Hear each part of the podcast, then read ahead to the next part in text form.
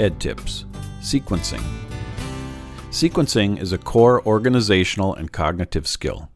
The templates in this collection provide a structure to help students practice organizing and putting ideas into a meaningful order.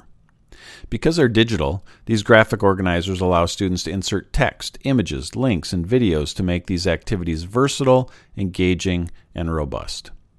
These templates can be adapted to a wide variety of tasks, such as sequencing steps in a math problem, documenting steps in a science experiment, arranging events in history, or identifying plot sequences in literature. At Avid Open Access, we've created multiple grab and go templates to get you started.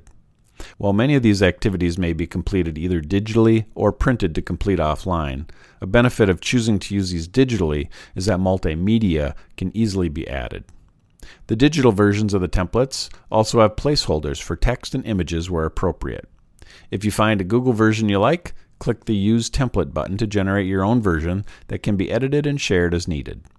You may also download a PowerPoint version if you're a Microsoft user.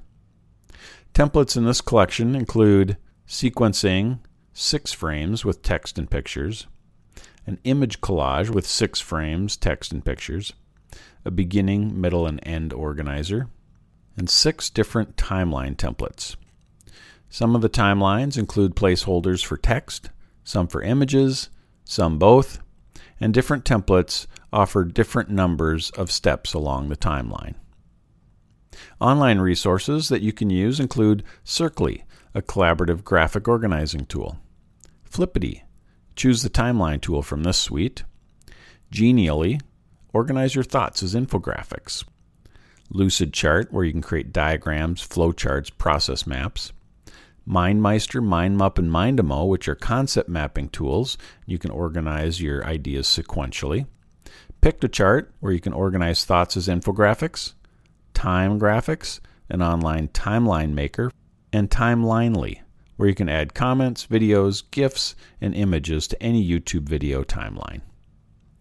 These templates are quite versatile and can be adapted to nearly any content area.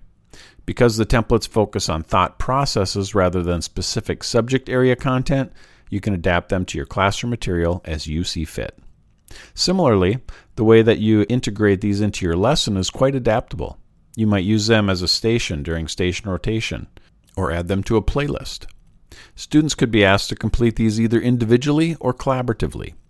If you distribute and collect the templates through a learning management system, you can quickly skim the submissions to determine if the class is on track or to identify students who might need more assistance.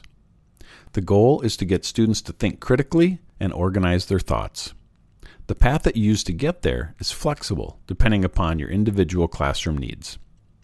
Explore Avid Open Access for more free templates, articles, tooltips, podcasts, and other great resources.